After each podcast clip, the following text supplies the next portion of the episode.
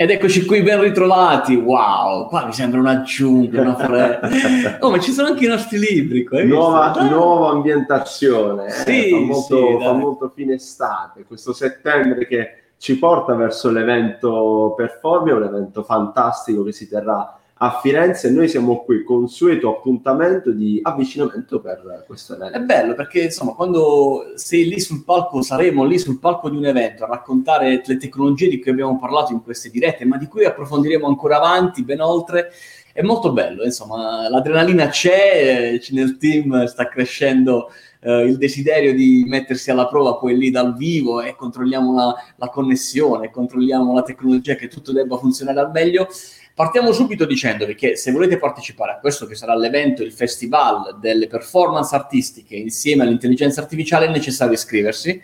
Adesso vediamo anche di far passare un banner, però è, è necessario iscriversi, cercate Uh, online l'evento Performia di Polaris Engineering e il link dovrebbe arrivare, se la regia ce lo passa, a brevissimo. Oggi di cosa parliamo? Eccolo qua, eccolo, eccolo qua, eccolo qua, qua questo bit lì qui, così prendete il vostro posto. Chiaramente i posti saranno limitati, no Pasquale? Assolutamente sì, quindi prenotatevi e ovviamente ricordiamo anche il fatto che l'evento è totalmente gratuito Uh, però ecco, è necessario prenotarsi anche perché saremo in una location davvero fighissima, l'abbiamo presentata sì. nella scorsa diretta a Firenze nel caffè letterario. Che eh, bello, che eh, bello, davvero un, un, atrio bellissimo che racconta di periodi passati, ma che cercheremo di rivitalizzare grazie a questo festival della tecnologia, dell'intelligenza artificiale. Io sempre faccio, spiegata semplice. Sempre spiegata semplice, io faccio un'altra condivisione social così Vai, anche sul nostro gruppo non si perdono questa diretta. Ok, ecco. oggi con chi parliamo? Intanto di che cosa parliamo? Perché durante il festival parleremo d'arte, ma parleremo anche eh, di alcuni settori, macro settori molto importanti, trainanti per l'economia italiana, ma su cui Polaris Engineering eh, si sta sfidando in maniera importante, sta vincendo sfide davvero molto interessanti, che è quello dell'agricoltura e nello sì. specifico della smart agriculture. Non, come sempre, non ve ne parleremo io e Pasquale, io ne sarei un po' più bravo perché un orticello ce l'ho, ma lui diciamo, è, bra- zero, è bravo, è bravo solo a mangiarle le zucchine, neanche a prepararle. Lo facciamo con una persona che è il responsabile all'interno di Polaris del team che è proprio sulla Smart Agriculture. Diamo il benvenuto, benvenuto a Lidio Marinelli. Ciao Lidio. Ciao Lidio. Ciao, buongiorno a tutti, tutto bene? Oh, bene, certo Benissimo. Non, non rispondevi, dico ok, abbiamo parlato da soli. c'è anche Lidio, c'è anche Lidio. Ti sentite, tutto bene? Sì, sì, ti sentiamo, ti sentiamo. Allora, Lidio, intanto una Perfetto. considerazione che ti chiediamo di fare è rispetto alle puntate precedenti. Tu che li ci hai guardati da fuori, eh, che cosa sarà questo, questo Performia Fest? Sarà sicuramente qualcosa di Bellissimo, questa è la prima cosa che posso dire come anche chi ha partecipato un po' no, alla preparazione di questo festival. E poi sarà interattivo, interagiremo insieme alle persone che parteciperanno, quindi c'è tanta voglia secondo me di condividere questo percorso che stiamo facendo come Polaris ma anche come mondo dell'intelligenza artificiale qui in Italia. Ottimo. Eh, eh, 23-26 settembre ricordiamo a Firenze, assolutamente. Lidio, io invece volevo chiederti, uh, Performi è un evento che uh, porta insieme in un unico luogo e magari forse anche in streaming, non lo sappiamo. Uh, cioè, ci stiamo organizzando arte e intelligenza artificiale. Però oggi parliamo di agricoltura, che per alcuni è di per sé anche, come dire, un'arte. un'arte. e, e invece raccontaci un po' come mai agricoltura, come mai Performia ha anche una, una voce diretta sull'agricoltura? Assolutamente, per quanto riguarda l'agricoltura, eh, sicuramente un, um, l'idea di inserirla all'interno delle giornate dedicate al Festival di Performia nasce un po' dall'importanza che questo settore ha eh, per il nostro paese, per l'Italia in particolare. Basti pensare al fatto che il valore aggiunto prodotto a livello di eh, Unione Europea per quanto riguarda l'agricoltura eh, pone l'Italia al primo posto, quindi se vogliamo siamo primi superando non come abbiamo fatto quest'estate l'Inghilterra, ma scavalcando anche i francesi. Quindi insieme a la Francia e la Spagna rappresentiamo un po' il podio di tutto quanto il valore aggiunto eh, che è l'agricoltura a livello di Unione Europea. E per questo motivo quindi eh, abbiamo voluto dare spazio a un settore così importante per il nostro paese e come innovare assolutamente in un settore così importante.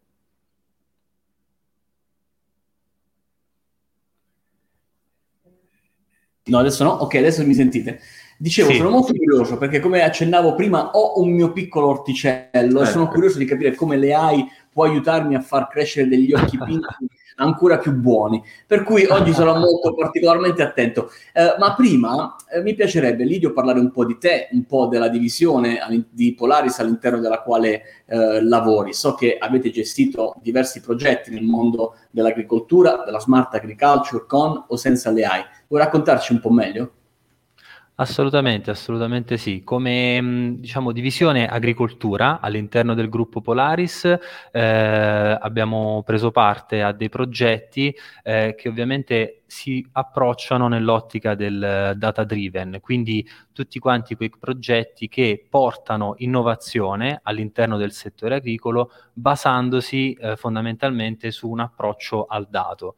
Cosa significa avere un approccio al dato in maniera, cerco di spiegarla non troppo noiosa? Significa innanzitutto capire di quali dati le aziende agricole hanno bisogno e in un secondo luogo come andare a reperire quei dati.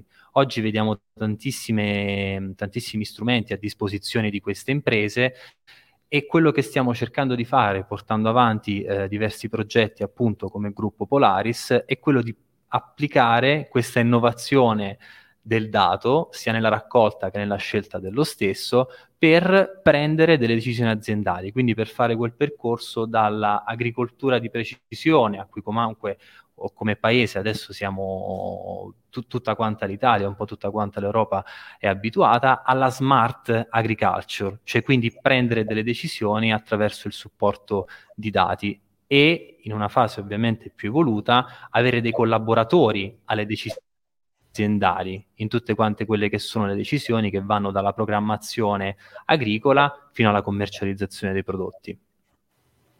Eh, visto che siamo in tema di agricoltura, c'è terreno fertile nelle aziende eh, per recepire questo tipo di, eh, anche se vogliamo, filosofia, no? la filosofia del dato, la filosofia di introdurre questo tipo di innovazione all'interno di uh, un mestiere che uh, è tra, tra, i più antichi e quindi magari segue delle tradizioni, esatto, che forse con la tecnologia ancora mm. non, non vanno a braccetto.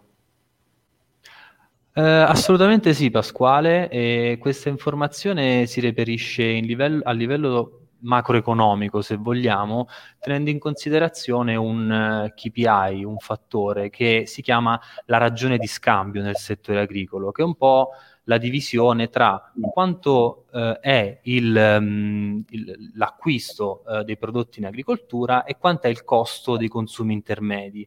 Negli ultimi anni tutte quante le aziende agricole si sono eh, se vogliamo, eh, affront- hanno affrontato un mercato in cui c'è stato un aumento sicuramente per quanto riguarda i prezzi di acquisto, no? quindi a, sono riuscite a vendere meglio nel corso degli anni, allo stesso tempo però hanno visto anche un incremento dei consumi intermedi, quindi di quelli che sono i costi dei fertilizzanti piuttosto che i costi dei lubrificanti, per non parlare nel caso delle aziende del settore zootecnico in cui hanno visto un incremento del costo per i mangimi piuttosto che le spese veterinarie veterinarie.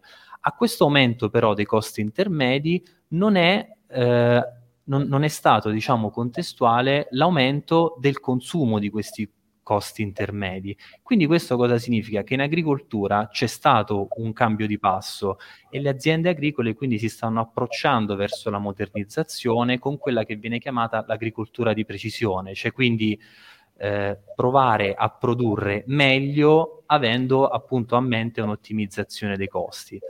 E per fare tutto quanto questo quindi c'è moltissima apertura perché ovviamente oggi il, il, mercato è in continua evoluzione e poi come si dice di solito no, l'agricoltura è un'industria a cielo aperto per cui ci sono anche altre variabili rispetto ad altri settori che richiedono assolutamente dei collaboratori che supportino le decisioni.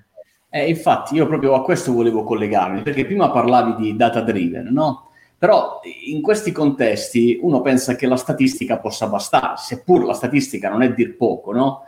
Eh, comunque è un grande supporto um, nella, nella, presa delle decisioni. Ma qui parliamo di intelligenza artificiale e nell'intelligenza artificiale eh, la sfida vera è riuscire a monitorare quelle eh, variabili che non sono monitorabili in realtà, no? Mm. perché eh, sono imprevedibili o quantomeno si possono prevedere al 98%, ma c'è quel 2% che magari ti fa piovere anche quando non era previsto, ti fa grandinare quando non era previsto, la temperatura te la fa scendere drasticamente seppur non era previsto, o al contrario salire. Come si può, eh, quali sono eh, gli strumenti che sono a disposizione di queste imprese per riuscire a monitorare queste, questa variabilità delle condizioni, per esempio climatiche o eh, collaterali a tutto il mondo dell'agricoltura? Per quanto riguarda gli strumenti a disposizione dal punto di vista climatico, esistono tantissime tecnologie, no? quindi che monitorano il dato in maniera continua e puntuale e soprattutto riescono a elaborare questo dato per fornire a loro volta quelle che possono essere delle modalità no? Di copertura rispetto ai rischi che possono essere legati a delle, dei cambiamenti delle condizioni climatiche.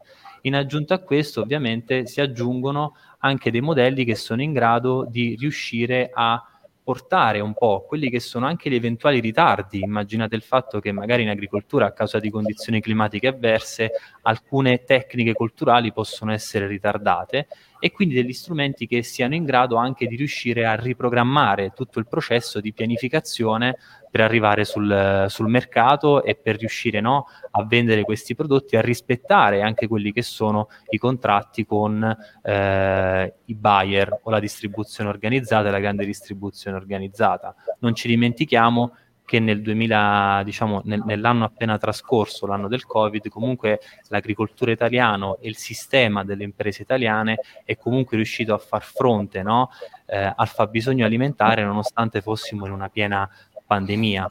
Proviamo a immaginare degli strumenti di supporto alle decisioni, quanto possano amplificare e migliorare tutto quanto quello che è già in pista per questo settore.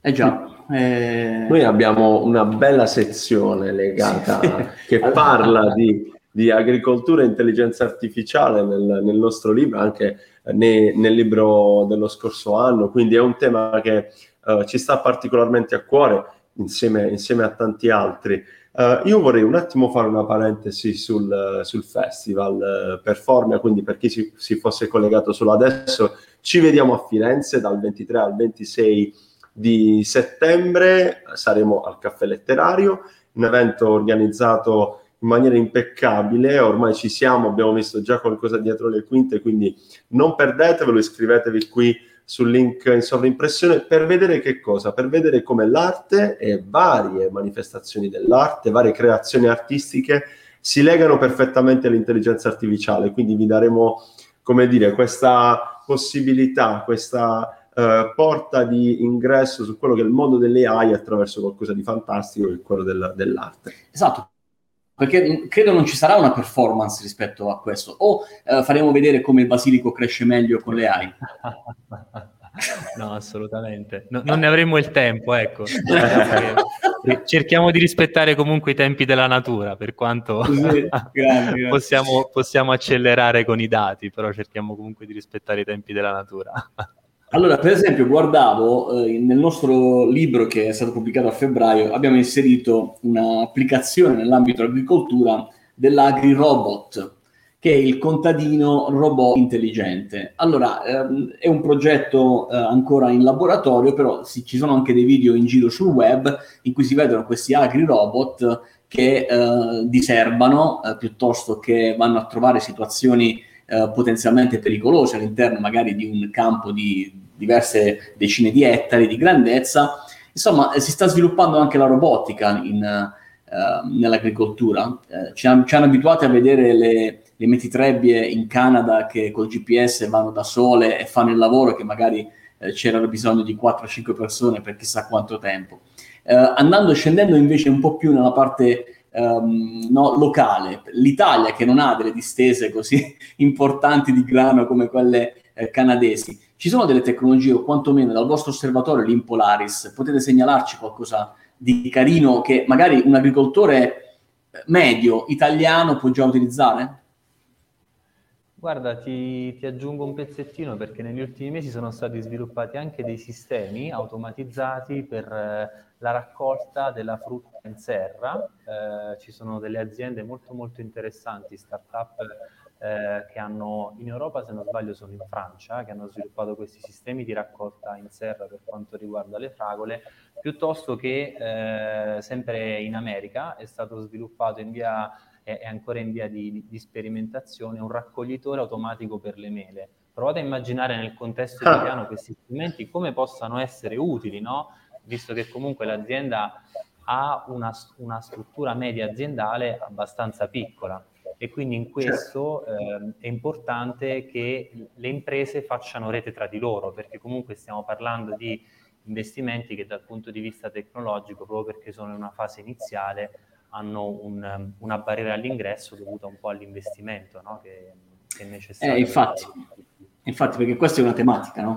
È una bella tematica. Scendendo un attimino nel, nel tecnico, Lidio, uh, dov'è l'intelligenza artificiale, uh, soprattutto in ambito, come dire, di algoritmi, di quali tipi di tecnologie uh, si possono usare, si sposano benissimo con, con la smart agriculture?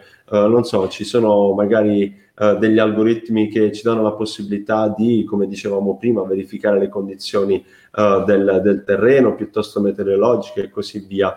Ecco, per, per, fare come sempre la nostra consueta parentesi per quelli un po' più, un. Po più nerd che seguono le nostre dirette.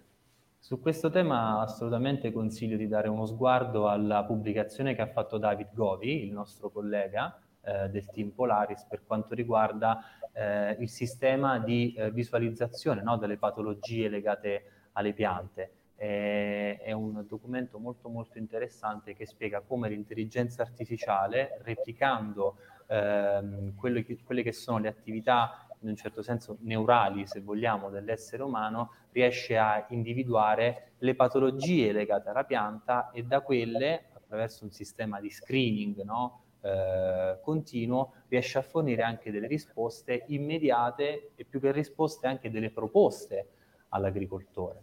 Questo è sicuramente uno strumento molto molto interessante in ambito AI. Beh, io lo, lo, comprerei subito, visto che ho una moria di, di, piante qui a casa, non riesco ancora a trovare, ho cambiato casa e quindi non riesco ancora a trovare la posizione giusta. Quindi mi serve, David, dammi una mano, aiutami a capire che patologia hanno.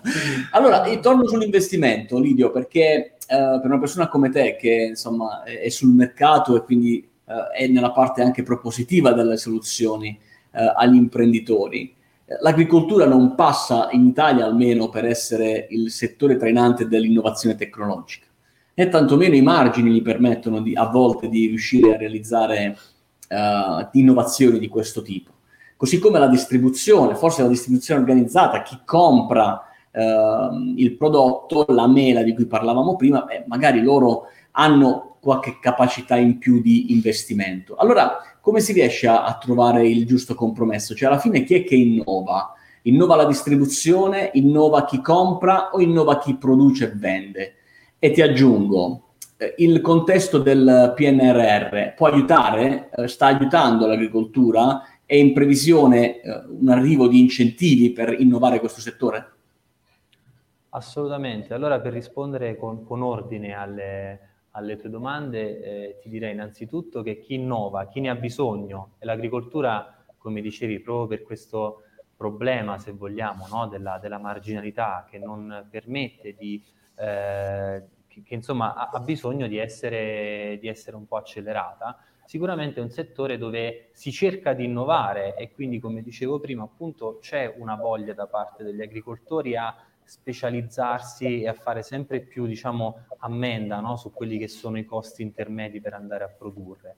Sotto questo punto di vista poi aiuta sicuramente il sistema delle organizzazioni, no? delle organizzazioni di produttori, ehm, per quanto riguarda sempre gli agricoltori, che sono un ottimo supporto anche dal punto di vista degli investimenti che devono essere eh, sostenuti, se vogliamo, per intraprendere un percorso di ehm, smart farming e un percorso data driven.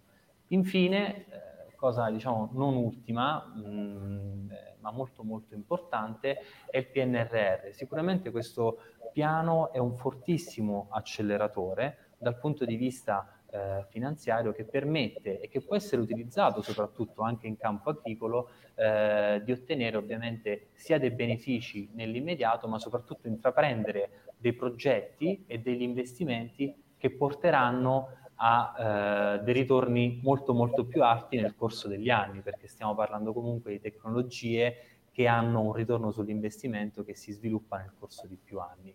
Quindi se da una parte riescono a coprire eh, diciamo, quello che può essere no, il fabbisogno finanziario che in una prima fase può sembrare esoso, dall'altra parte non bisogna dimenticare che comunque c'è un ritorno sull'investimento certo. guidato dalla tecnologia, che è un investimento e un ritorno sullo stesso implicito. Ok, quindi insomma l'evento Pasquale parleremo anche di questo, ci aspettiamo quindi un sacco di imprenditori nell'ambito agricolo. Sì, no? infatti. Cioè... Infatti ti stavo per chiedere, Lidio, tu ci sarai così invitiamo eh sì. quanti più imprenditori nell'ambito agricoltura e, e lì è anche l'occasione, oltre che godersi il festival, magari di farti ulteriori domande. Assolutamente, assolutamente. Parleremo proprio di questo nella, nella giornata del dedicata alla smart agriculture in cui ci, ci, sarò assolutamente e farò un piccolo intervento che fa proprio questa domanda no? in maniera anche un po' critica, ma l'agricoltura ha davvero bisogno di essere smart?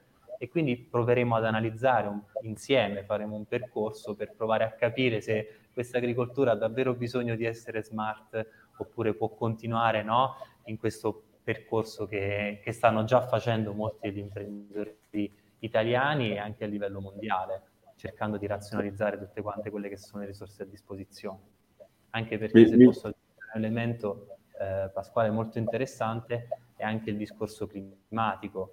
L'agricoltura, eh, diciamo senza entrare no, nelle tematiche della sostenibilità e tutto quanto il resto, però l'agricoltura, come dicevo prima, è un'industria a cielo aperto e quindi è necessario che la variabile clima sia tenuta in considerazione, sia analizzata certo. e vengano prese delle decisioni in base ai cambiamenti climatici che sono sempre più repentini no? nei nostri giorni. Certo.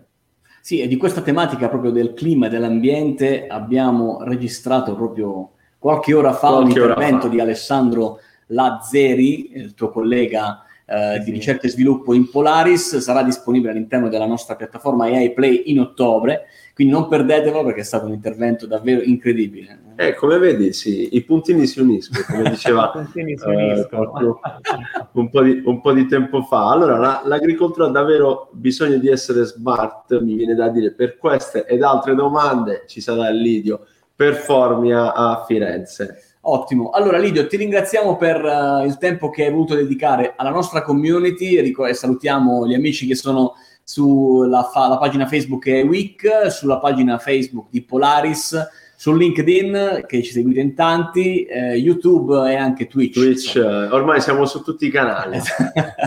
Un saluto a tutti, ci vediamo a settembre dal 23 al 26. Mi raccomando, bisogna iscriversi qui perché sennò i posti difficilmente ve lo danno. La buona Roberta, insomma, è molto attenta ad assegnare il posto, le distanze di sicurezza, il Covid, insomma. Va bene, Lidio, alla prossima e a presto. Ci vediamo a Firenze. Ciao, ciao, ciao a tutti. A presto.